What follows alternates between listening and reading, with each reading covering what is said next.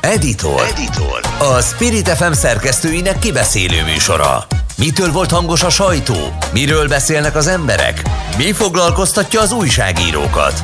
A mikrofonnál a Spirit FM belpolitikai főszerkesztője, Vogyarák Anikó. Szép délutánt kívánok mindenkinek a szerkesztő Somodi Solymos Eszter nevében is.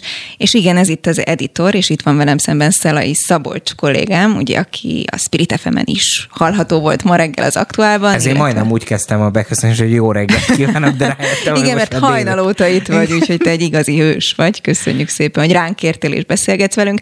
És hát várjuk a stúdióba Tarnai Kristófot, aki a HVG-nek az újságírója, illetve Somos András kollégámat, aki azon túl, hogy az aktuálnak a műsorvezetője, az ATV tévéből fog hozzánk majd átszaladni, úgyhogy remélhetőleg ők is megérkeznek, és akkor együtt tudjuk majd kibeszélni a hét híreit, de addig azért el tudjuk kezdeni Szabolcsal, és arra gondoltam, hogy nyilvánvalóan a NATO csúccsal indítsuk a mai délutánt, hiszen egyrészt még mindig tart és folyamatosan jönnek a megszólalások, meg hogy milyen típusú szigorítások várhatóak, nem tudom, hogy ezeknek van-e értelme szerinted, vagy sem, erről is beszéltünk, de szerintem ami mindennél fontosabb, az Zelenszky megszólalása.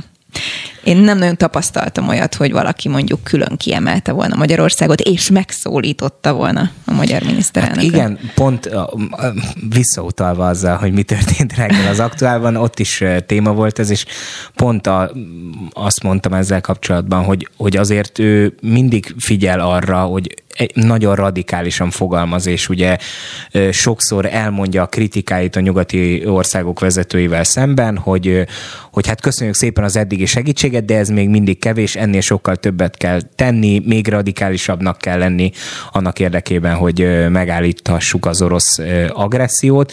Tehát ő mindig azért elég keményen fogalmaz, még azokkal szemben is, akik nyilván az ő potenciális szövetségesei ebben a konfliktus helyzetben, de az példátlan volt, hogy egy országot vagy annak a vezetői ki így személyesen kiemeljenek, és nagyon erős volt, ugye ez az éjszaka folyamán került ki erről a videófelvétel, mert a, az uniós vezetők előtt beszélt ugye Volodymyr Zelenszky ukrán elnök, és hát az, hogy ugye így pacekba megmondani, hogy Viktor, figyelj rám, most már tényleg valamit így dönteni kell. Igen, ez, idézek ez nagyon... akkor ebből Magyarország egyszer és mindenkor el kell döntenetek, hogy kivel vagytok, független ország vagytok. És akkor itt utalt arra, hogy volt Budapesten, látta a kis cipőket ugye a rakparton, és hogy most képzeljük el, hogy ott sokkal, de sokkal, sokkal, vagy hát legalább hasonlóképű helyzet van kint náluk Ukrajnában. Igen, tehát tulajdonképpen ezt a háborút ő nem is háborúként, hanem tényleg a holokauszhoz hasonló népírtásként ö, ö, ábrázolta. És ebben azért van igazság, mert, mert tényleg az van, hogy az egyik oldalon egy óriási, nagyhatalmú hadsereg áll szemben egy, egy jóval kisebb, kevesebb kapacitással rendelkező országgal szemben, de azért itt a hírek nem főként arról szólnak, hogy milyen sok katona halt meg ezekben a harci cselekményekben, hanem hogy nagyon sok a civil áldozat, hogy, hogy milyen értelmetlen rombolás zajlik, és ezért volt ez szerintem egy, egy elég erős, de azért részben igaz párhuzam, hogy a holokausztal hasonlította össze, és ugye ő egy zsidó származású ö, ö, politikus, Volodymyr Zelenszky, ezért is ö, uh-huh. kicsit nevetséges, amikor ugye őt náci vádakkal illették az orosz propagandában, és, és az, hogy tulajdonképpen igyekezett egy ilyen érzelmi vonalra rájátszani. Tehát nem egyszerűen azt mondta, hogy valamilyen fajta politikai együttműködés van Oroszország és Magyarország között, és hogy ebben most valami irányt kell váltani, hanem itt nagyon személyesen kiszólt a miniszterelnöknek, és ez szerintem nem volt egy, egy rossz taktika az ő szempontjából, mert én is azt gondolom, hogy nagyon kellemetlen helyzetbe hozta egyébként a magyar miniszterelnököt. Ilyen szempontból... Lehet Orbán Viktor itt kellemetlen helyzetbe hozni? Szerintem lehet. Az más kérdés, hogy egyébként, hogyha ezt vagy vele, vagy bármelyik másik ország vezetőjével ö, szemben megteszi, és e, e, ö, ilyen ö, a racionalizmus helyett ilyen érzelmi szálakat penget meg, és mondja azt, hogy figyeljetek, itt egy népírtás van, és ti nem tesztek eleget azért, hogy ezt megállítsátok, ezt a folyamatot, akkor is azt gondolom, hogy azért ebben ö, nagyon ö, miközben ez nagyon jogos és egy jó taktika, azért, hogyha ezt ilyen a, a racionális oldalról nézzük végig, akkor azért tényleg nagyon nehéz helyzetben vannak ezeknek az országoknak a vezetői, és nagyon nehéz ebben felelős döntést hozni, és közben megfelelni a nyilvánvaló ukrán elvárásoknak is.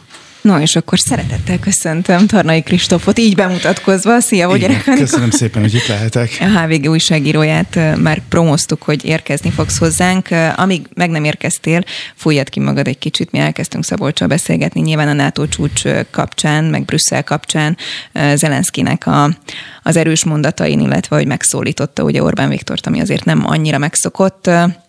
Friss élmény számomra, hogy most találkoztam egy órával ezelőtt egy barátommal, egy barátnőmmel, aki, aki ukrán, ukrajnai Kievben él egyébként, itt dolgozik Budapesten. Többször szoktam vele ugye találkozni, amióta kitört a háború, ő minden hétvégén hazamegy katonai vezető az apukája, úgyhogy nem árulta, hogy hogyan, de el tudja azt intézni neki, hogy ő haza tudjon menni, elmegy egy darabig kocsival, és aztán valahogy átjut. Tehát ő minden hétvégét Kievben tölt. És, és egészen egészen szürreális nyilván vele beszélgetni arról, hogy mit tapasztal, és most mondjuk egy óra múlva mindjárt indul megint haza Kievbe, és például olyan részleteket mond, amit mondjuk így mi újságírók nem látunk, csak hogyha valaki tudósítóként ugye beszámol róla, vagy hogyha ilyen információt tudunk szerezni, például azt, hogy, hogy elkezdték azt csinálni Kievben, hogy kiírják a házakra ahol gyerekek vannak, vagy családok vannak, hogy figyelj, itt izé gyerek van, meg család van, hogy bár ugye tudjuk, ahogy volt, ahol ugye ennek ellenére is. És, és ezt mondja, igen, hogy... hogy, hogy Ez nem annyira hatotta meg az hogy, hogy eljutottak arra a szintre, és nyilván et, nincsenek szavak, vagy nem tudom. Tehát amikor a barátoddal arról beszélgetsz, hogy ő egyébként hétvégente haza szokott menni, és, és elsírja magát öt percenként, mert hogy amikor a vérző kisgyereket éppen az utcán megtalálta, és akkor hazakísérte, mert elveszett az anyukájától. Tehát, hogy, hogy olyan dolog történik a szomszédunkban, amit szerintem még mindig nagyon sokan itt nem tudunk fölfogni, mint hogy azt mondta, hogy ő sem tudja fölfogni. Ő azt mondta, hogy valahogy úgy képzeljem ezt el, mint hogyha ha meghalt valakid, és még mindig fel akarod hívni. Még mindig eszedbe jut az, hogy, hogy rácsörgök. Ő így áll Kievhez, hogy akárhányszor hazamegy, és már nincs ott az a ház, vagy nem él már az a szomszéd, vagy nem tudom, hogy, hogy ez a típusú, tehát azt mondja, hogy szerinte ez, ő megkattan, nem tudja fölfogni, hogy mi történik otthon. Hát az biztos, hogy egy gyászmunkát ebben a dologban el kell végezni, még akkor is, amikor majd vége lesz ennek az egésznek. De nem látják a végét. Tehát, hát, hogy az a hát, másik, és mi sem látjuk a végét nyilván innen. De Egyébként pont ez, ez nagyon döbbenetes, tehát az, hogy mostanában már kezdtek arról megjelenni hírek, hogy ha majd egyszer vége lesz a háborúnak, akkor évekbe telhet, még ezeket a ö, infrastruktúrát helyreállítják, és hát ezért arról nem is beszélve, hogy oké, okay, hogy egy mozit és egy városközpontot újjá lehet építeni, de azért azok a történelmi épületek, azok a, a ugye, ugye Odesszát, ha majd Zelenszky, ugye, amit, amit ugye itt már belengedett, hogy, hogy attól félnek, hogy ott ugye minden le lesz majd bombázat, tehát hogyha ez, ezek, ezek megtörténnek, ezek szerintem felbecsülhetetlen. Tehát hogy itt nem, nem csak arról van szó, hogy, hogy, hogy mégis szomszédos ország, és, és tényleg azért is döbbenetes, mert, mert ugye ez, ez, ez egyáltalán nincs messze, és kulturálisan is igazából olyan családok, olyan ö, emberek jönnek, akik, akik nagyon hasonló életet éltek sokszor, mint mi, tényleg nagyon hasonló, ö, ugyanazok az intézmények, ugyanazok a kulturális terek, amik, ö, amik Magyarországon is át nálunk megszokottak, azok most éppen tényleg ö, füstölögnek, és izé bombatalálattól döbbenetes, és tényleg az, hogy, hogy, hogy ha majd egyszer ennek vége lesz, akkor is tehát évek, mire ebből egyáltalán elkezdhet szerintem tényleg Ukrajna hát felállni. Hogyha ilyen személyes húrokat is megpendítünk, én egyébként a, az elmúlt hetekben, amikor autóval mentünk a rakparton, és így néztem végig a várost, én menthetetlenül szerelmes vagyok Budapestbe, és pont ilyen szemmel is néztem az uh-huh. épületeket, hogy mi lenne, hogyha itt lenne ez, hogy elképzelhetetlen, hogy nekem, akinek van ilyen érzelmi kötődésem ehhez a városhoz, uh-huh. és hát nyilván ilyen van az ukránoknak is Kievhez, hogy, hogy ez tényleg egy olyan dolog, hogy így nézi az ember az épületeket, meg, meg azt, a, azt a milliót, azt a és világot, amiben benne vagyunk, és akkor egyik pillanat a másikra nincs. És például édesanyámmal beszéltem, aki járt annak idején Ukrajnában, és akkor ő mondta azt, hogy, hogy fiam, én, én annak idején voltam azokon a tereken, amik most nincsenek. Uh-huh, Tehát, uh-huh. Hogy, hogy én voltam abban az épületben, ami most így nincs már. És valószínűleg lehet, hogy egy jelentős része egyébként soha nem is lesz többet. És nyilván ez is egy aspektusa, és ott van a, a, az emberi élet kioltása, ami egy helyreállíthatatlan dolog, tehát nyilván e, ennél még súlyosabb dolog az, hogy nagyon sok embert ugye nem, nem tudunk visszahozni az életbe, mert az épületeket még újra lehet ö, építeni, vagy valamennyire helyre lehet állítani, bár az is egy kérdés lesz, hogy hogy mennyire fog, hogyha ennek az egész háborúnak vége lesz, akkor, akkor milyen erőforrások állnak majd rendelkezésre, hogyha tényleg az oroszok esetleg, ha nem is elveszítik, de mondjuk ö, ö, meghátrálásra kényszerülnek, és utána jóvátételt kell fizetniük, akkor a világ összes országa összedobná a pénzét, az sem lehet, hogy hát elégséges. Lehetett ugye hallani, hogy akár az ukrán GDP-nek a többszöröse. Igen. Az, hogy ezt, ezt újraépítsük. Tehát még egyetlen egy ilyen, ilyen személyes érintettség, amit említettél, hogy, hogy, hogy amikor ugye először jelent meg ugye az arról, hogy Zelenszky mondta, hogy azt, hogy úgy tudják, hogy Odesszát is ugye bombázhatják, akkor éppen online hírügyeletben voltam, és az ütött szíven, hogy hát én most Budapesten élek és dolgozom, de én alapvetően Szegedi vagyok, és Odessa ugye Szeged testvérvárosa. Hm. És ez is ilyen megdöbbentő, hogy igazából tulajdonképpen engem ez, ez már megérintett, hiszen a, a szülővárosom csak egy kapcsolata van ezzel a településsel, tehát szerintem felfoghatatlan. Én biztos, hogy fel nem tudom fogni, hogy milyen lehet az, hogyha valakinek a szülővárosát bombázzák. Hihetetlen. Mint ahogy egyébként azt is mondta ez a barátom, hogy, hogy abban biztosak lehetünk, hogy egyrészt ő még mindig azt tapasztalja, hogy kvázi kevesen jöttek el. Tehát, hogy neki nincs olyan barátja, rokona, ismerőse, aki elhagyta volna Kievet. Tehát, hogy kitartanak, és azt mondta, hogy ameddig ott élő ember van ukrán, addig ők biztos, hogy nem fogják feladni, tehát iszonyatosan eltökéltek. Ugyanakkor azt is látják az ukránok, hogy, hogy Putyin, ahogy itt fogalmazni szoktunk, ugye mióta kitört ez az egész, vagy már előtte is arcvesztés lenne számára, hogyha ha most már nem hozna valamilyen eredményt. Tehát, hogy pontosan fel vannak arra is készülve, hogy itt bármi áron, de Putyin valamilyen eredményt akar mutatni az oroszoknak, a világnak. Hát igen, tulajdonképpen ez egy, ugye egy zéró összegű játszma ilyen szempontból, hogyha ezt most nagyon így lefordítjuk ilyen nyelvezetre. Tehát, hogy tulajdonképpen a Putyinnak nincs ebbe kompromisszumos megoldás, mert már nem, nem tud mit csinálni. Tehát neki innentől a meghátrálás és bármi egyéb dolog, az már az abszolút vereséggel ér fel, aminek nagyon súlyos belpolitikai következménye vannak. Csak kérdés, hogy ezeknek a súlyos belpolitikai következményeknek, amiket ő így me- meg akar úszni, annak az egész térségnek, meg annak az országnak, meg annak a civiljeinek tényleg nekik kell ennek az árát megfizetnie, azt, hogy ő egyébként retteg a hatalma elvesztésétől, mert nyilvánvalóan egy ilyen értelmetlen, ostoba háborúba belekergetni egy országot, ennyi ö, ö, civil és ö, katonai áldozatot ejteni mindkét oldalon, és olyan súlyos gazdasági és társadalmi meg politikai következményei vannak, amiből fakadóan neki nyilván azért itt megvannak számlálva az ugrái ilyen szempontból, hogyha ugye az orosz nép, meg a, a, a politikai vezetés, meg a környezete azokat a konzekvenciákat vonja le belőle, amit egyébként az egész világ már hetekkel vagy hónapokkal ezelőtt levont ebből az egész dologból. Én csak azt igyekeztem itt behozni, hogy tulajdonképpen az szerintem egy nagyon nehéz dolog, hogy ezt hogy lehet épp észsel felfogni, hogy hogy van egy ilyen helyzet, és akkor van, van egy politikus, aki nem méri fel, hogy ennek milyen súlyos következményei vannak. Egyébként a Putyin arcvesztése, ezt csak annyi, hogy azért ők, ő, tehát a Putyin arcvesztése olyan téren már megtörtént, hogy azért az orosz hadseregnek ez a nagyon-nagyon brutális mítosza azért az ledőlt. Tehát Aha. azért Uh, nem, hát itt ne, mindenki villámháborúról beszélt az hát első napokban. Egyrészt ugye arról volt szó, meg hát nyilván ugye ott azért... Dávid és Góliát.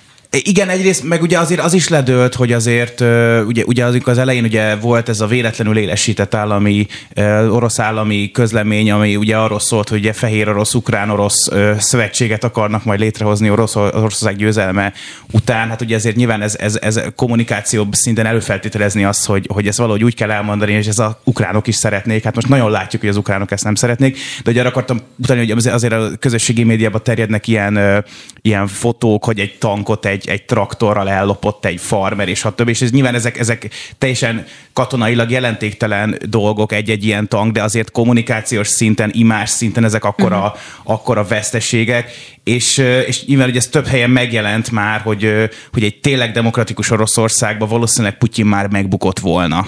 És ugye itt, itt, itt amit ugye említette, itt, itt hát azért látszik az, hogy azért mivel jár az, hogyha egy országban hát kvázi leváltatatlan a vezető. Nyilván ebből a szempontból Igen, az is... felmerült bennem a kérdés, hogy, hogy Oroszország mikor volt tényleg demokratikus. Hát igen. Hát ebből a szempontból nyilván az is kérdés, hogy, hogy hogy azért ugye azoknak a, a szankciók egy részének, mert nyilván a szankcióknak van egy ilyen nagyon közvetlen felismerése, hogy a nyugat nem akarja finanszírozni az általa elítélt háború, de nyilván lenne egy ilyen, egy ilyen ez, kicsit ez a társadalmat érintő szankció az egy kicsit olyan is, mint a sztrájk, hogy, hogy a társadalom annyira kellemetlenül érzi magát, hogy ebből kialakulhat egy társadalmi nyomás Putyinra, csak hát kérdés, hogy ez megtörténhet hiszen azért látjuk azt, hogy nagyon sok orosz városban, ugye Moszkvában, Szentpéterben, stb. nagy tüntetések vannak annak ellenére, hogy egyesével viszik el a teljesen békés, idős tiltakozót is, de hát lehet, hogy hiába, hiszen kérdés, hogy ennek ellenére is ugye Putyin rendszere az elvben leváltható-e. No, és akkor itt behozom a következő ehhez kapcsolódó témát, a szankciókat, amelynek kíváncsi vagyok, hogy szerintetek akkor van-e értelme hatása, vagy sem, hiszen most már talán ott tartunk, hogy az oroszok maguk, a civilek is érzik ezeknek a szankcióknak a hatását, ez nem kérdés szerintem, sőt, Európára egyébként visszaüt ennek a szankciónak a hatása, tehát, hogy azért több helyen jelezték már, hogy mondjuk ellátási problémák vannak, és nem az energiáról beszélek, hanem bármi másról ezeknek lehet bármilyen visszafogó, fékező hatása szerintetek? Hát biztos, hogy lehet. Az más kérdés, hogy nekem elég régóta van olyan félelmem, mert látok olyan túlzásokat, ami nem is az európai döntéshozatalból fakad, hanem sokszor a nagy nyugati cégeknek, meg az ilyen globtech vállalatoknak a úgymond társadalmi felelősségvállalása az, hogy mondjuk kivonulnak az adott országból, stb. Különböző nagy sporteseményekről kizárják az orosz versenyzőket, hogy hol van az, ameddig ez még ténylegesen valamilyen fajta nyomásgyakorlást helyez az orosz társadalomra, és ezáltal remélhetőleg valamennyire Putyin szándékain is tud változtatni, vagy azt mérsékelni, és hol kezdődik az, amikor az egész átcsap valami olyan fajta orosz ellenességbe, ami már inkább a, még azokban is, akik egyébként távol esnek a Putyin gondolkodásától, elkezdenek szimpatizálni vele, vagy egyszerűen csak attól, abból fakadóan, hogy ők oroszok, és ők a világ bármely pontján is legyenek, egyszerre vannak büntetve a politikai vezetőjük miatt. Ez egy Jó, kicsit nem tudom, hogy osz... mondjuk hát magyarként, hát magyarként voltál-e már külföldön? Volt, hát igen. igen. És nem... sokszor jön ez a kínos, hogy jó. Nem, honnan jöttél? Hát... Um, igen, ezt, ezt én is. Hát, uh, ha... Viktor Orbán, yeah, okay. ja, arra, arra emlékszem, hogy egy, egy nemzetközi rendezvényen voltam, és azt hiszem, hogy pont akkor volt a Gruevski ügy, és valami uh, macedón figura gratulált az új menekültünkhöz, amikor mondtam, hogy Magyarországra jöttem. De hogy igazából, igazából uh, szerintem... Tehát nyilván, ez kivéthetetlen, igen. Igen, igen, igen. Nyilván, nyilván, igen, nyilván az, hogy, hogy, hogy uh, legyen egy ilyen, tehát hogy van egy ilyen túlkapás, tehát nyilván az, hogy nem tudom, az operában nem játszanak orosz darabokat, ez egy, ez egy butaság. Tehát, hogy ez, ez nyilván nem, nem, meg nyilván az azért is rossz dolog, mert egyrészt a, a, a kultúrát próbálnánk illendő mondjuk a politikai vezetőktől függetleníteni, hiszen azért a magyar kultúra se Orbán kultúrája, a jó esetben. Hát meg az egy, a kultúra, az orosz kultúra az egy jobb exportcikk azért, mint a háború. Tehát. Igen. És hogy, de hogy, Mindig de, is meg akartam tanulni orosz, hogy kortárs orosz irodalmat olvassak eredeti nyelven például. Tehát, tehát, tehát csak azt akartam mondani, hogy de nyilván azért ez az azért is fontos, mert azért azt gondolom, hogy pont amikor láttuk azokat a képeket, hogy tényleg nem tudom, egy, egy ilyen nyugdíjas nénit, aki csak kivitt, nem tudom, Szentpétervár fő kötelére egy ilyen háborús transzparens, és két nagy rendőr vitt el, mint valami nagyon közveszélyes figurát. Ők azért ennek a rendszernek az áldozatai, tehát hogy azért az oroszokat ezért nem érdemes büntetni. Nyilván ez egy, ez egy az, hogy, az, hogy a nyugati cégek kivonulnak, az szerintem részben egyébként egy ilyen sima racionalitás is, mert azért mit tudom, mi, befizetné, mi, mi befizetnék ki nekik. Tehát, hogy ez, a, ez a, egyáltalán a pénzügyi kapcsolatok is nagyon korlátozottak, meg persze van egy ilyen imázs is. Tehát, hogy tudom, hogy most a Nestlé ellen azért is van egy ilyen negatív felhang, hogy kivonultak, de későn. Tehát, hogy például ez a, nyilván ez PR szempontból is fontos. Mennyire, mennyire beavatkozást teszem ezt idézőjelbe Zelenszky megszólalása miért pont most szerintetek a választásban? Azért kérdezem ezt, mert felmerült a ja, másik... most támadták meg őket, azért ezt most... De ne, nem, nem. A másik oldalról egy szakértő azt mondta, hogy egyébként előbb-utóbb szerinte elkerülhetetlen az, hogy például, hogyha ez egy ilyen ostrom ami hosszú ideig tart, hogy például Kárpátalját is lerohanja Putyin. De Putyin ezt a választásokig nem fogja megtenni szerinte, mert hogy Orbán Viktornak az azért nem lenne jó.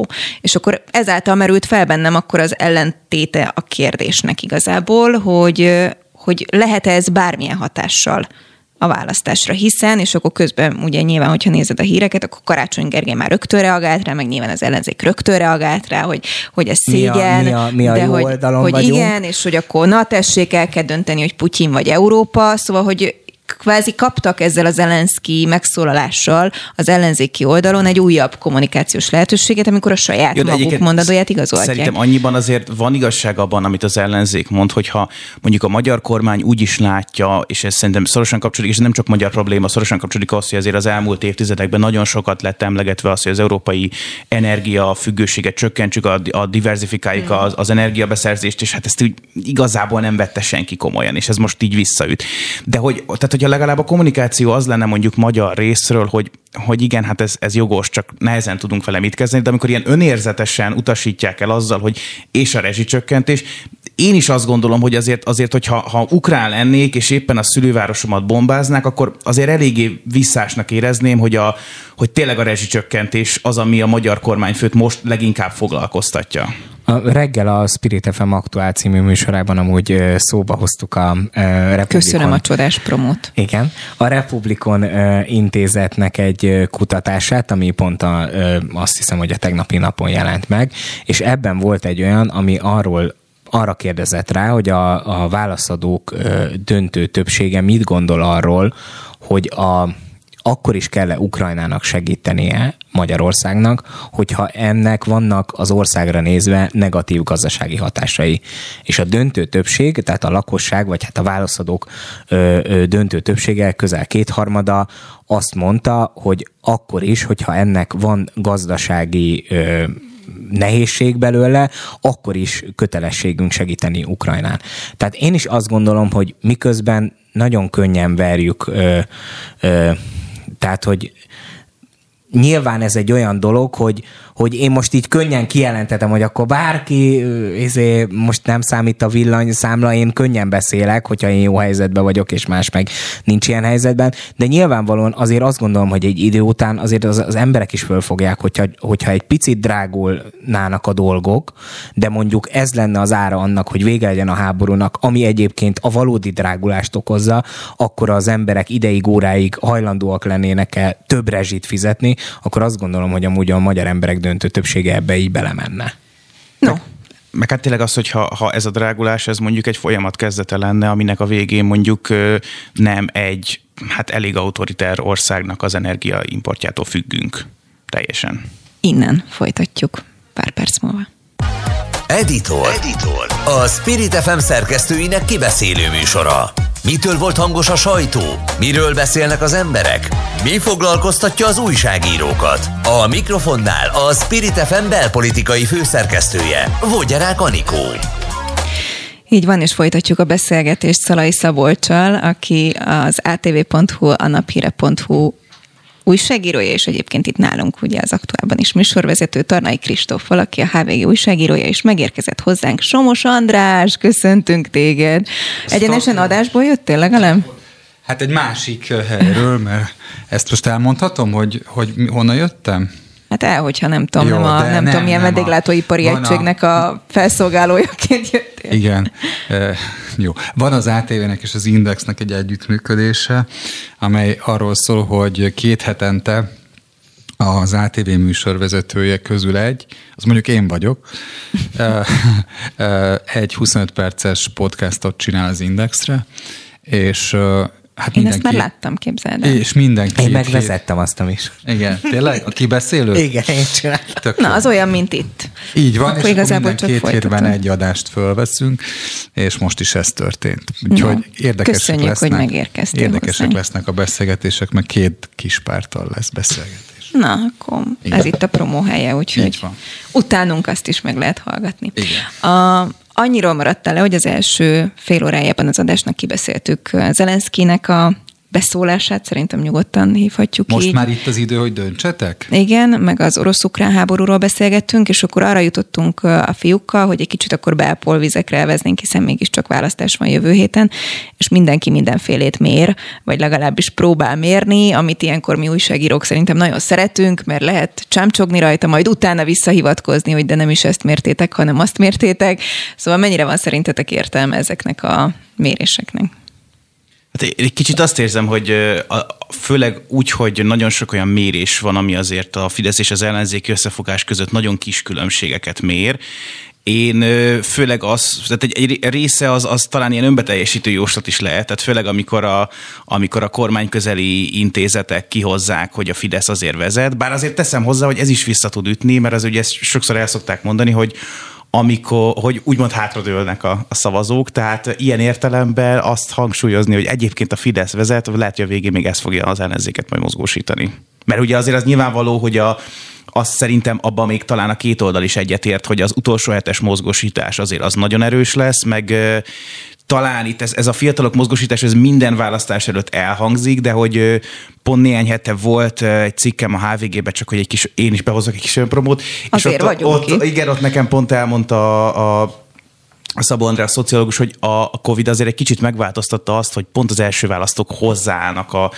a politikához. Tehát egyrészt mindenki ott volt ugye a lockdown alatt, és ilyen kényszer jelleggel is azért bekapcsolta a tévét, meg pörgette a híroldalakat, tehát hogy egyrészt így foglalkozott vele, másrészt meg egy kicsit valahogy a politikát már nem föltétlenül a korrupcióval és a gonoszsággal, hanem mondjuk valami olyan hatalommal, ami izgalmas, és bele lehet szólni, azonosítja, ő ezt, ezt, ezt találta, és ez azért érdekes lehet, mert azért az is látszik, hogy a, a fiatal generáció körében azért a, a kormánypártok ugye nem szoktak annyira erősek lenni.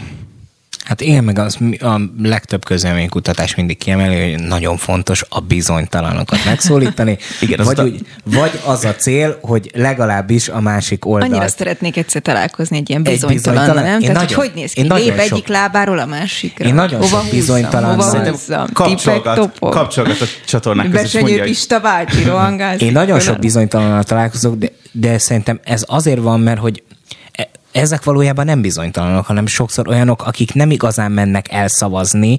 Tehát, hogy olyanok, hogy úgy vannak vele, hogy hogyha olyanjuk van, akkor lehet, hogy vasárnap úgy ráveszik magukat, de hogyha úgy jó az idő, meg egyéb elfoglaltságok vannak, akkor ne, tehát annyira nem ügyük ez a dolog. Aha. És ott szerintem ö, tényleg fontos az, hogy vagy ö, őket belőlük még úgy lehet meríteni, mert azt gondolom, hogy azért a két tábor az már nagyjából úgy befagyott. Tehát most az el, elmúlt hónapokban a közélménykutatásokban az látszott, hogy ha vannak is ilyen egy bázispontos el, eltérések, de hogy, hogy tulajdonképpen mindig az van, hogy a következőbe visszakorrigálják, tehát ezek így befagytak. Igen, tehát az kvázi hiba határ, úgyhogy az csak lehetett, hogy most akkor random úgy, úgy dobta a válaszadókat. Tehát tulajdonképpen a bizonytalanok között van még potenciál, és ez a, a tegnapi Republikon kutatás, ez konkrétan rákérdezett a bizonytalanoknál, és azt állapították meg belőle, hogy azért ö, olyan témákra rezonálnak a bizonytalanok, amik inkább az ellenzék narratívájába illeszthetőek bele. Tehát mintha nekik egy picit több potenciáljuk lenne ott. Az más kérdés, hogy ezek a bizonytalanok elvihetők el vasárnap választani. Hát, neki próbál mozgósítani. Igen, az, abba csak, hogy az, az a része a bizonytalanoknak, aki, aki ilyen általán, tehát nyilván van az, aki abszolút senkire, meg van, akinek már megvan a saját tábora, csak mondjuk el lehet benne bizonytalanítani, akár például a Orbánnak mondjuk ez a Putyin pártiságával, mm-hmm. vagy az ellenzéknél a Márkizainak a, a szerencsétlen mondataival. Bármilyen megszólalásával. De hogy, de hogy az, az meg szerintem, aki ilyen azért nem tartozik egyik táborhoz sem, mert ilyen általános elégedetlenség van benne a, mondjuk a politikai elittel szemben, az szerintem kisebb valószínűséggel lesz kormánypárti, hiszen nem lenne benne általános elégedetlenség, hogyha annyira Világos. elégedett lenne a jelenlegi hatalommal. András, ha már itt a promónál tartunk, ugye két kis pártot mondtál pont, nem tudom melyik volt nálad, promózhatod-e ezt az Indexnél, és hogy ők egyébként mibe bíznak, vagy mibe vannak, mert volt egy időszak, amikor ugye azt mondtuk, hogy na a kis pártok, akik bekavarhatnak, erről már szó nincsen szerintem, vagy így nem beszél róla senki. Én Besenyő PPBV István, aki vagyok, ugye? Politikai preferenciájában bizonytalan vagyok István, ugye? Nem, hát nyilván az van, hogy a kutyapárt az, uh-huh.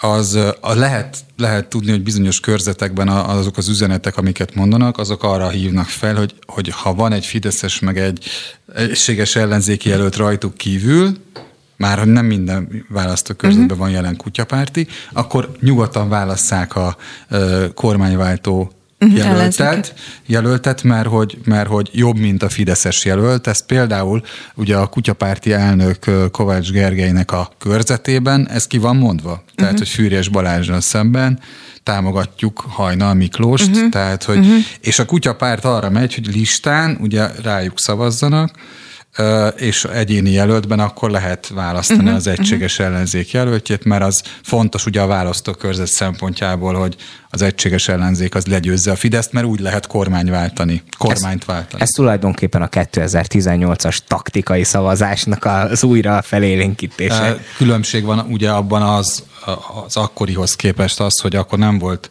nem volt olyan koordináció egyes ellenzéki igen, pártok igen. között, és a taktikai szavazás az még az ellenzéken belül is ugye eredményezett egyfajta de oda szavazok listán, és nem oda szavazok, de itt most ez nincsen, és nekik ugye az a céljuk, ők abban gondolkoznak, hogy az egy százalékot biztosan meg fogják kapni, és hogy hogy lehet mondjuk listán elérni, a, mint az 5%-hoz minél közelebbi szavazatarányt listán, mert ugye a támogatás azért az ettől is függ. A míg a megoldás mozgalom, ugye ők voltak a másik, akik ott uh-huh. volt, ők, ők egészen más logika szerint mennek, nekik, nekik nem a mostani párt szerkezet, a, a, hogy mondjam, az ő térképükön lévő grafikai elem, hanem az van, hogy azt gondolják, hogy az úgynevezett pártot még nem választott szavazóbázist fogják lenyúlni, és ehhez olyan stratégiákat kapcsolnak, mint az MLM hálózatépítő gazdasági fejlesztések, amelyek ugye összekapcsolják valamiféle ilyen magyar bitcoin rendszerrel, de tényleg így van, hogy van egy úgynevezett EFT rendszer, egy applikáció, azt letölti az ember, és, és, ho, és hoznak, hoznak, szab, tehát hoznak mozgalomba tagokat, és már most nem azért, de mondjuk százre felül van a, az applikációban, letö, az applikációt letö. Ne, komolyan? Tehát, hogy mondjuk azt, hogy az Csak ez még a közvélemény kutatásokban nem materializálódott Aha. ez a fajta. Igen, de hogy Egyébként, hogy mondjam, úgy építeni föl egy, egy pártot, meg egy körészszerveződő mozgalmat, mint egy, mintha cég lennék, azért az egy érdekes kísérlet, nem, nem igazán volt erre példa még. Hát igen, ilyen szempontból az biztos, hogy a megoldás mozgalom nagyon egyedi technikákat is alkalmaz, bár nekem az egyetlen árukapcsolásom hozzájuk az elmúlt időszakban az, hogy én óbudai lakos vagyok, és hogy a Szentendrei út, amikor megyek, akkor a lakótelep oldalán egy ilyen 30 méteres plakátja van a megoldás mozgalmas jelöltnek, tehát még a Fideszesnek sincs olyan plakátja. Én nem biztos, hogy azt gondolom, hogy ezek az outdoor kampányokra kidobott pénzek a legszerencsésebb költések, amiket ebben Jó, a de mondjuk azért ott van, ahonnan ez jött el. Hát, igen. De... I, I, nekem egy kicsit ez a... Egy ez pillanat, a... ez nagyon fontos. Csak, csak egy megjegyzés, hogy nagyjából 90 millió forintot költöttek ezekre a plakátokra szert az országban. Az ellenzék állítólag 600 milliónál tart, a Fidesz meg fölötte van a milliárdnak a költése, a plakát uh-huh. kihelyezési költé. Na most az a helyzet, hogy 1,1 milliárdot lehet költeni ugyanúgy Ugye? Tehát, hogy erre annyira nincs odafigyelve, csak mondom, hogy, hogy azért még a 90 milliójukkal. De azért, mert ugye az, a, a, a megoldás mozgalomnak is, most, most hogy, hogy mondjam, Igen. hogy ne pereljenek be, tehát hogy nekik ugye van egy ilyen érdekes Semmiképp. Trükkös... És már most elhatárolom attól, amit mondani ne, fogsz. Hogy, hogy ugye van segítek ilyen... neked több, több jogi... Ügyvéddel vagyok, csak szólok. Több jogi forma, van pár. Úgy van félek, ilyen, amit mondani Van egy cég, tehát nekik van egy ilyen cégük. Igen, mert én, nem csak én többször beszéltem az egyik figuráikkal, mert én többször is írtam róluk, tehát ugye nekik van ez a leg, legnagyobb vállalkozás nevű cégük, és ezért ő például hirdet, ugye mondjuk erre most volt NMHH-nak vizsgálata, hogy ez vajon törvényese vagy sem, de ugye, ugye például ők hirdetnek a TV2-n a reklámok között ilyen kis felvillanóban, úgy, ugye ezt nem tehetnék meg a párt hirdetésével, a cég hirdetésével megtehetik, párthirdetéssel nem, mert ugye tévébe csak ingyen lehet leadni, és a TV2 nem adja le ingyen, de hogy, hogy, hogy azt akartam mondani, hogy egy kicsit ugyanaz, mint a Fidesznél, az náluk is megvan, hogy a, a kampány egy része az, az nem a párt nevén van, hanem ki van szervezve valaki másnak, és ugye szerintem az ugyanúgy gondolom nem fog beleszámolni, ahogy a Fidesznek a kampányába se számít bele se a CÖF cégének a kampánya, se a kormánynak a kampánya, Ügyes. se a Megafonnak a nem tudom kinek a kampánya. Úgy Tehát, van. hogy hát, mert az, az teljesen más. Abszolút függetlenek. És de én ezt mondtam neki, hogy oké, okay, könnyű így költeni 90 milliót, hogy egyébként cégen keresztül nem tudom mennyit költenek, vagy a kormánynak könnyű, nem tudom, az 1,1 milliárd egy részét a saját költéseiként feltűntetni. Igen, és egyébként most, tehát egy kicsit ugye ők mindig így haragszanak a sajtóra, hogy ezt a kettőt nem választja szét, meg hogy a sajtó összeadja a legnagyobb vállalkozásnak a és a megoldás mozgalomnak a költéseit, de hogy például a Blahán, nem tudom, hogy ki az, aki találkozott, egy hatalmas nagy plakát Én van, minden reggel arra jövök. És ugye azon a legnagyobb megvállalkozásnak a neve van rajta, de ez a piros megoldás, mozgalmas szín van Így rajta, van. a szó is, hogy hogy azért, azért nem biztos, hogy a sajtó tűnt, hogy az nem a politikai sajtó, párt. Nem plakát. biztos, hogy a sajtó nyakába varható, hogy annyira nehez, nehezen választja szét a két kommunikációt. Van egy rossz minden a sajtó nyakába varható ma. Hát, tényleg. Tényleg. Ha még van sajtó. No. Ja, egyébként a, a kutyapártra visszatérve, ott, ott szerintem annyi, annyi uh, ér velük kapcsolatban, hogy ez többször elhangzott, hogyha esetleg bejutnak, akkor ha ők a mérleg nyelvei, akkor ők akár ugye még segíthetik is az ellenzéket, hogyha mondjuk oda szavaznak fontos ügyekben. Megjegyzem, minél több kutyapárti, vagy lista szavazat alapján minél több kutyapárti jut be, annál kevesebb az összben a Fidesz képviselő. Jel, tehát érti? Uh-huh. 199-ből minél több a kutyapárti, annál kevesebb. Jó, hát világos. Igen. No, szeretném, hogyha picit beszélnénk a méltatlanul talán mi sajtó által nem annyira ö, foglalkozunk az elmúlt napokban a tanárpedagógus sztrájkkal, ami azért folytatódik. Bocsánat, hogyha egyszer a naphírébe bejön az Orbán Viktor, akkor kérdezz már meg tőle, vicces? Hogy Akkor, ő vicces nem, ki, nem, ez a felvetés. Elnézést, ön vicces? Nem. Kérdezz már meg tőle, hogy igen, az igen. miért jó, hogyha egyre kevesebb a sajtó, és egyre kevesebb sajtónak lehet a nyakába vanni a dolgokat. Jó, mi egyre kevesebb? Hát jó. Miért az ő sajtójuk is egyre kevesebb? Nem, az egyre több. Na, de hát őnek nem varják de, a nyakába. Jó, hogy nem varják a nyakába. Aha. Hát na most mi, nem mindegy, hogy kinek a nyakába varrod? Hát de, ha, de ha, ha marad, maradna az egész országban egy független lap, mindent a nyakába lehetne varni, viszont nem... cserébe ugye nem olvasnák az emberek, és nem tudnák meg csak azt, amit a Tesma ír, tehát hogy azért végül is az a kormány szempontjából Reméljük, hogy hallgat minket, és akkor... Reméljük, hogy nem így lesz. No, és szóval Búvópatak néven folytatódik tovább a tanársztrájk, és és azt érzem, nem tudom, hogy ti hogy látjátok, hogy azért méltatlanul keveset foglalkozunk vele, hiszen nyilvánvalóan van egy háború, ami elviszi a híreket, vagy mondjuk van egy választás, ami elviszi a híreket, és és a tanárokkal, illetve az ő ügyükkel olyan, mint hogy egy kicsit így elhalt volna ez az egész. Minden szolidaritásom a tanároké, és hogy most Cserhalmi Györgyöt idézem, mire mennek az én szolidaritásommal, de, de csak félig viccesen megjegyezném, hogy a pedagógusok ezt a sztrájkot ö, ugye most búvó patak ö, munkacímen folytatják, tehát maguk is elismerik azt, hogy, hogy most ez egy búvó egy patak. szerencsétlen. Ez a sztrájk. No, viszont Szerintem... Kristóf elárult, hogy neki a szülei igen, igen, nekem tanárok, minden, úgyhogy nagyon kíváncsi Mind a két szülőm pedagógus, tehát hogy én, én azért tényleg látom, hogy mennyire jók az állapotok a közoktatásban, nem csak, tehát személyesen látom a, és a saját oktatásom során is láttam meg a szüleimen keresztül is. Én azt érzem, hogy, hogy, hogy ahogy, a, tehát ahogy egyébként a, a, a háború esetén is például most látjuk azt, hogy, hogy amikor már ugye egy hónapja jönnek a, a, a médiából a háborús hírek, akkor elsőre mindenki ilyen nagyon lesokkolódott rajta, és egy idő után, ez csúnyán fog hangzani, de hozzászokunk valami borzasztóhoz. Tehát, hogy egy idő után már, már szinte a, az inger küszöböt kevéssé üti át az, ami egyébként brutális még mindig, csak már nagyon sok agyar. És szerintem ugyanez a helyzet az oktatással, hogy egyszerűen az oktatás, tehát az, hogy a magyar oktatás mennyire rossz helyzetben van, azt tíz éve hallgatjuk. És egyszerűen az emberek megszokták. És nem azért hallgatjuk tíz éve a, a, azt, hogy a magyar oktatás milyen, meg több, mint, tudom én, lett még jóval több, mint nem tudom hány éve. Tehát azért, mert egyszerűen még mindig az. És az a durva, hogy, hogy, hogy egyébként a, az elmúlt x évben, ha megnézzük a különböző oktatási kiállásokat, a különböző szervezetek, szakszervezetek, civilek, akárki, a problémák nagyon keveset változtak. És igazából szerintem tényleg az a helyzet, hogy, hogy, hogy míg ez a helyzet ez, ez továbbra is megoldatlan marad, egyszerűen az emberek így már így napirendre térnek fölötte, hogy ez hozzászoktak, hogy ez ilyen rossz.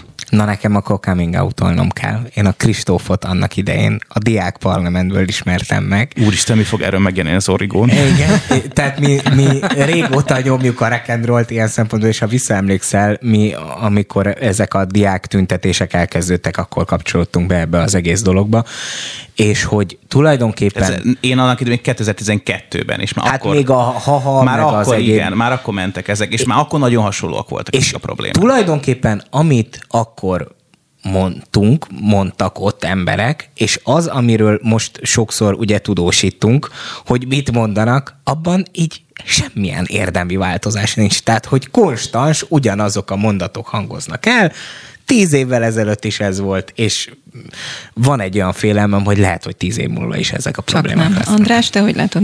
Hát az, hogy... 2000... A fórumban foglalkoztok vele egyébként? Igen, Szok... igen, szoktunk. Meg én rendszeresen a három téma közé direkt felvetem, és akkor hát szerkesztői vonakodással találkozom, hogy oké, okay, oké, okay, de itt a háború, meg itt van, uh-huh. nem tudom, a katonák, a menekültek, a nem tudom. És akkor még amellett érvelnék, hogy ugye azért is van, hogy a probléma nem változik, mert 2014 óta fennáll az a helyzet a tanári bérekkel, ami fennáll, tehát ugye ez nyilván meghatározza azt is, hogy mit mondanak azóta. De a másik, hogy ugye az szerintem egy példátlan helyzet, és ta, szerintem ez elég sajtot kapott, hogy a diákok, akik ugye mondjuk azt, hogy a közvetve érintettek a, a pedagógusok a sanyarú sorsában, ők kimentek oda a Kossuth térre, tehát ez egy óriási dolog, tehát ez egy hallatlan nagy kiállás szerintem, hogy úgy megszervezték ezt a dolgot, hogy ők ott megmutatták egy helybeli tanóra keretén belül, hogy ez őket bizony úgy érinti, ami már a közvetve jelzőn túl van, tehát ugye ők azonosulnak ezekkel a követelésekkel, és az is igaz, hogy a, azok, akik nem érintettjei a pedagógusok problémáinak, mert mondjuk más generációhoz tartoznak, azok nyilván az unokáik révén azok, de egészen más, hogyha ugye szembesülnek ezzel a jelenséggel úgy a sajton keresztül, mint hogyha egyébként csak úgy hallanak, hogy hát kevés a bér, meg egyébként az óraszám mennyi, és akkor vissza kéne vágni 22-re. Jó, rendben van, de hogy egyébként ez rajtunk múlik, Anikó, te is, aki szerkesztesz öt darab műsort párhuzamosan, és csak azért nem beszélsz mind az ötben, mert egyszerre ötben nem tudnál le, uh, szerepelni. Uh, ugye ne, ne, rajtad is múlik, abszolút. De látod, behozzuk. Tehát én behozom, amikor csak tudom, meg az aktuálban is szokott téma, meg nyilván nálatok igen, is. Igen.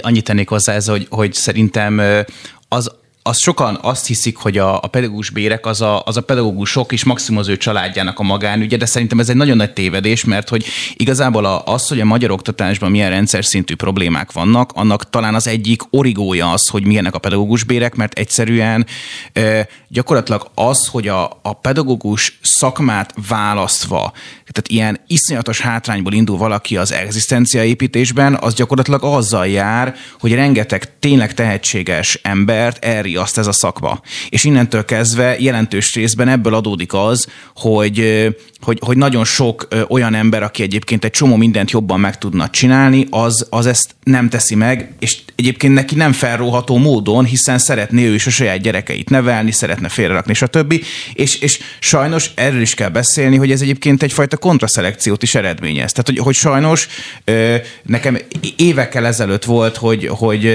tanárom az egyetemen mesélte, hogy olyan szinten kevesen jelentkeznek pedagógusnak, hogy már alig mernek kiszűrni a jelentkezési eljárásnál. Mert egyszerűen, ha, ha most túl sok pedagógus hallgatót nem engednének át az, az alkalmasságén, akkor itt még mostaninál is rosszabb lenne a helyzet. Tehát, hogy sokan azért mennek sajnos oda, mert máshol nem vették őket föl, és akkor ebbe azért sok minden következik, mikor, hogyha azért vonzó lenne ez a pálya, akkor például azok a pedagógusok, akik mondjuk bizonyos szakterületen nagyon profik, de mondjuk a pedagógiai képességeik mondjuk nem passzolnak például egy általános iskolás diákhoz, azok mondjuk elmehetnének tankönyvet írni, és mondjuk azok, akik meg jó pedagógusok, azok elmennek tanítani, tehát hogy ezeket sokkal profilban meg lehetne csinálni, de hát ez ilyen bérek mellett nagyon távol van. Hát én voltam annak idején az egyetemen ezen az alkalmassági vizsgán, mert nekem voltak ilyen ambícióim, hogy majd én is pedagógus szeretnék lenni. A szüleim mindent megtettek. Én jártam egy évet tanítóképzőre, bocsássam. Na, hát akkor személyes érintettség. De ez brutális, hogy mennyi, mennyi ilyet hallani, hogy a volt, én is majdnem pedagógus lettem aztán. És nekem az volt és, és meg, megdöbbentő, hogy miközben a szüleim egyébként elég erősen igyekeztek lebeszélni róla annak ellenére, hogy a, vagy nem annak ellenére, hanem szerintem pont amiatt, mert volt, van is a családban pedagógus, és hogy ez Ebből valahol... nem lehet megélni, fiam. Igen, na konkrétan ez volt, hogy egy, hogy egy férfi ember, akinek ugye Család családot fönn kell tartani, hogy e- ezzel egy vállalod az elszegényedést is, egy olyan egzisztenciális helyzetet, ami, ami nem kifejezetten egy jó helyzet, és nekem nem is ez volt az, ami igazán elvette a kedvemet, hanem a felvételi, vagy ez az alkalmassági vizsga. Ugyanis állt előttem egy hölgy, akivel így beszélgettünk, hogy én magyar történelem szakra szerettem volna menni fölvételizni, és akkor ő ott állt előttem a sorba, és akkor kérdeztem, hogy na, téged is érdekelnek a versek, meg hogy miért akarsz tanulni. Hát nem tudom, mert tanára mindig szükség van, amúgy meg így, hát úgy, hát nem tudom, mert no. alacsony a ponthatár, és akkor el, el, el, levontam ezt a konzekvenciát belőle, hogy igen, ez is benne van, hogy addig, ameddig alacsony lesz a bérük. Máshova nem vettek föl. Igen, igen. Addig, addig egy nagyon kontraszelektált ö, ö, közeg fog kialakulni, és ebből viszont az a probléma, hogy a kormánynak ez az egyik nagy érve, hogy bár ez nem a direkt kommunikáció része, de azért árnyalatokba oda lehet, ö, vagy ö, lehet érzékelni azt is, amikor amikor arról beszélnek, hogy tulajdonképpen azért nem mindenki érdemelné meg a pedagógusi béremelést. Maradt... Ja, igen, tessék. Csak azt akartam mondani, hogy az, azért... Maradt tegyük... egy mondatra időd. Igen. Ja, jó, tehát akkor csak annyi, hogy ami általában egybe szokta tartani ezt az ilyen típusú oktatási rendszert, az a tanároknak a saját kezdeményezése, ami az autonómia kell, amit az elmúlt években éppen folyamatosan vertek szét. Na hát, zárója bezárva. Maradt körülbelül 5 percünk maximum, viszont most olvasom, és erről szeretnék beszélni, hogy hát a Werner Sadul ügyben csak kiengedtek három embert, ezt olvastátok, láttátok? Ez breaking news. Ők, hoppá, ők hoppá, breaking news. Három ember esetében megszüntették a letartóztatást. De az RTL Klub számolt be egyébként erről, az ő oldalukon látom. Nem, nem azért, van, mert, mert, mert ő ebben nem, jó. azért van, mert ugye nagyjából a bizonyítékokat összegyűjtették már az ügyészek, és ugye nem, nem lehet azt csinálni, hogy a kényszerintézkedés az előrehozott büntetés legyen. Az ügyészség nem tartotta indokoltnak a kényszerintézkedés fenntartását. Nem olvastam még az ügyészség közleményét. Csak Most ugye, mondom neked. Oké, okay, csak azt mondom, hogy ezt Aha. ki lehetett találni, ugyanis már a már amikor kipattant az ügy, már akkor lehetett tudni, hogy hány ezer oldalas a, uh-huh. a mondjuk az ügy aktája, ugye? És hát a szökés elrejtőzés veszélyétől mondjuk nem kell tartani, olyan vagyonok esetében, mint amilyen a végrehajtóknak van. Lehet, hogy ezt most zárolták, de ha be tudják bizonyítani, hogy azt legálisan összegyűjtötték különböző eljárásokba, akkor nincsen probléma, nem, nem mennek el. Ugye? Tehát nekik érdekük, hogy tisztázzák a dolgot, de ahhoz nem kell ott lenni a börtönben. Uh-huh. Tehát uh, ki kell engedni őket, persze. Persze. No, hát, ezt... hát meg az hogy van, hogy, hogy valaki Novák Katalint választ elnöknek, valaki meg ott van a börtönbe, és a izé kis csajkából eszik. Hát ez hogy van? Hát, um, Hát így. így. No, van egy kis színes a Szabolcsnak, Igen. az gyorsan hozd be így Na a jó, végére, jó? akkor- Hogy lazuljunk Igen. egy... Bár ebben is van egy némi politikai áthalás, hiszen narancsárga vízipisztolyjal veszik fel a harcot a turisták a galambok ellen Velencében, írja a Telex. A hír lényege az, hogy Velencében az egyik ö, ö, szállodában a vendégeknek vízipisztolyt adnak, amivel le kell lőni a galambokat, meg a különböző madarakat, ugyanis az van, hogy abban a pillanatban, hogy feláll az ember az asztalától, már megrohamozzák a madarak Nem, a, gond, vagy az nem tudom, hogy jártatok-e, remélem mindannyian jártatok Velencében, szerintem van ilyen típusú élménye mindenkinek. Igen, én ott tapasztaltam meg a, ö, minek hívják, a szervizdíj és az asztalfoglalási díj ö, intézményét, amivel én előtte csóró kelet-európai vidéki Szerencsére gyerek már, nem a, már, Magyarország is elérte a fejlődésnek Hála ezt a szintjét. És akkor így, mikor kihozták a számlát, akkor mondtam, hogy nem jön ki a matek. Hogy nem, nem ennyi volt a pizza, és akkor mondták, hogy de még ennyi euró az, hogy leültem az asztalhoz, és amúgy még ebbe benne volt a borra való. De látod, mert És- a és sirályok bezzeg-. Látod, a sirályok nem fizették, és lelőtték őket fizipisztolyal. Tehát, hogy én azért, én azért kifizetném. Igen, Narancs hogy az olaszok azok olyanok, hogy inkább fizes, mint hogy lelőjenek. No, van-e valami színesed neked esetleg hoztál-e valami? Kis színesen? Igen. Hát én például azon csodálkozom, ha már egyszer nem sportoltunk, hogy Szoboszlai Dominikot, aki kihagyta azt a helyzetet az utolsó percben, hogy őt megtalálják emiatt. Hát ne, ne vicceljünk már, hát Leonel, Leonel Messi, ugye Lionel, ne, Leonel, mindegy. Lionel Messi. Lionel Messi, igen. A világ legjobb futballistája, hajrá Barcelona. Oké, oké, e- e- e- nem két, két lemén, aki Cristiano Ronaldo tartja a világ legjobb focistájának. Azt téved. Hú, de király, de jó, hogy lekeverlek titeket. Nem, egy csak arról van szó, hogy hát azért nem kell nekiesni egy uh, ifjú tehetségnek, bármennyire is ez így trendi, mert véletlenül, hát mondjuk eltörte a labdát az utolsó percben a foci meccsen, nem? Én, én ott voltam tegnap a mérkőzésen, és mondtam is, hogy nagyon nehezen indult a reggel, de nem azért, mert hogy bármit fogyasztottam volna az éjszaka folyamán, hanem egyszerűen azért, mert nagyon sokáig fenn voltam, és még zakatolt bennem a mérkőzés, meg hát készültem ugye a reggel műsorra.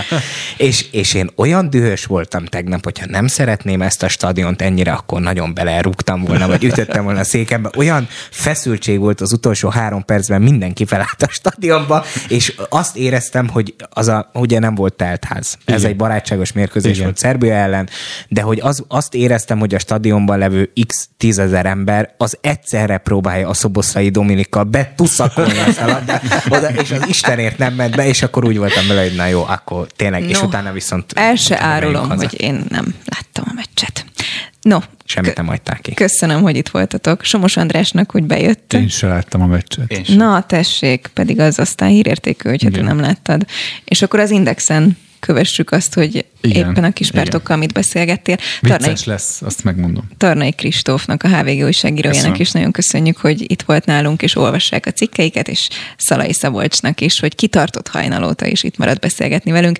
Én köszönöm a szerkesztő Somodi Solymos Eszter nevében a figyelmüket, és egy óra múlva újra várom önöket, nem editorral, hanem egy teljesen új műsorral, méghozzá az a cím, hogy Ostrom, és képzeljék el, hogy Tarjányi Péter biztonságpolitikai szakértővel fogunk beszélgetni a háború eseményeiről, hogy mi történt a héten, és abszolút interaktív, úgyhogy ha van bármilyen kérdésük, amit tisztáznának, azt vagy írják meg nekünk, vagy hívjanak fel minket majd a 0630 011 0725-ös telefonszámon. Szép délutánt!